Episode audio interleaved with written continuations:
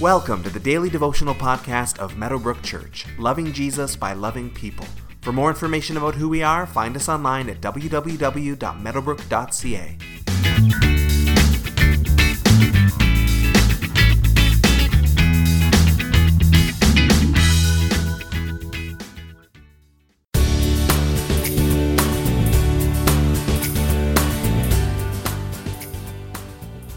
Yesterday, we discussed Paul sharing that we as Christians have died to the Old Testament law and are born again into a new covenant. But Paul's not ready to throw the law out entirely. He has more to say on this matter. Romans chapter 7 verses 7 through 13 continues. What shall we say then? Is the law sinful? Certainly not. Nevertheless, I would not have known what sin was had it not been for the law. For what I would have not known what coveting really was if the law had not said, You shall not covet. But sin, seizing the opportunity afforded by the commandment, produced in me every kind of coveting. For apart from the law, sin was dead. Once I was alive apart from the law, but when the commandment came, sin sprang to life in me and I died. I found that the very commandment that was intended to bring life actually brought death. For sin, seizing the opportunity afforded by the commandment, deceived me and through the commandment put me to death. So then the law is holy, and the commandment is holy, righteous, and good.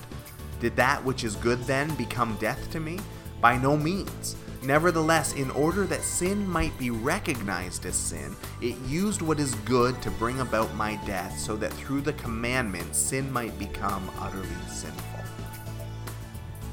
So, lest anyone accuse Paul or any Christian of dishonoring God's holy law, Paul affirms that the law is good. As he's already said, the law comes to reveal God's holiness and his perfect standard, and to show us how we fall short of it so that we become conscious of our sin. The law is necessary, as we wouldn't know what sin was if God hadn't revealed his holiness through it. Paul speaks of sin here as something that is alive, something that is living, thinking, deceptive, and deadly. Sin is so sneaky that it actually used God's law to tempt Paul, since Paul now knew that God didn't want him to do these things like coveting. Yet the temptation was real, as God talked about coveting in his law, and sin seized the opportunity to then draw Paul into sinfulness. It's not that sin is stronger than God's law, it's just that God's holiness highlights sin and calls it what it is. It's not that Paul was literally sinless before he encountered the law, as he seems to say here. It's more that Paul was ignorant of God and his ways, and once he discovered God and his ways, sin rose its head in greater temptation. But Paul makes very clear that the law is holy, the commandment is holy, righteous, and good. Sin attacks us and tempts us in spite of this, but God's law still wins because it showed Paul that he was a sinner. It made him aware of his sinfulness and it set him up to encounter the Savior from all sin, offered to all of us who have broken God's laws, which is to say, all of us, period. Even if sin is active in spite of God's law, the law still brings us to the place where we recognize our sin, and even more importantly, recognize our inability to overcome our sin by ourselves. The law is good, and it still works good in us, even if we're not under that covenant anymore. So today, consider the areas where you break the law, where you disobey God, where God's law calls you a sinner.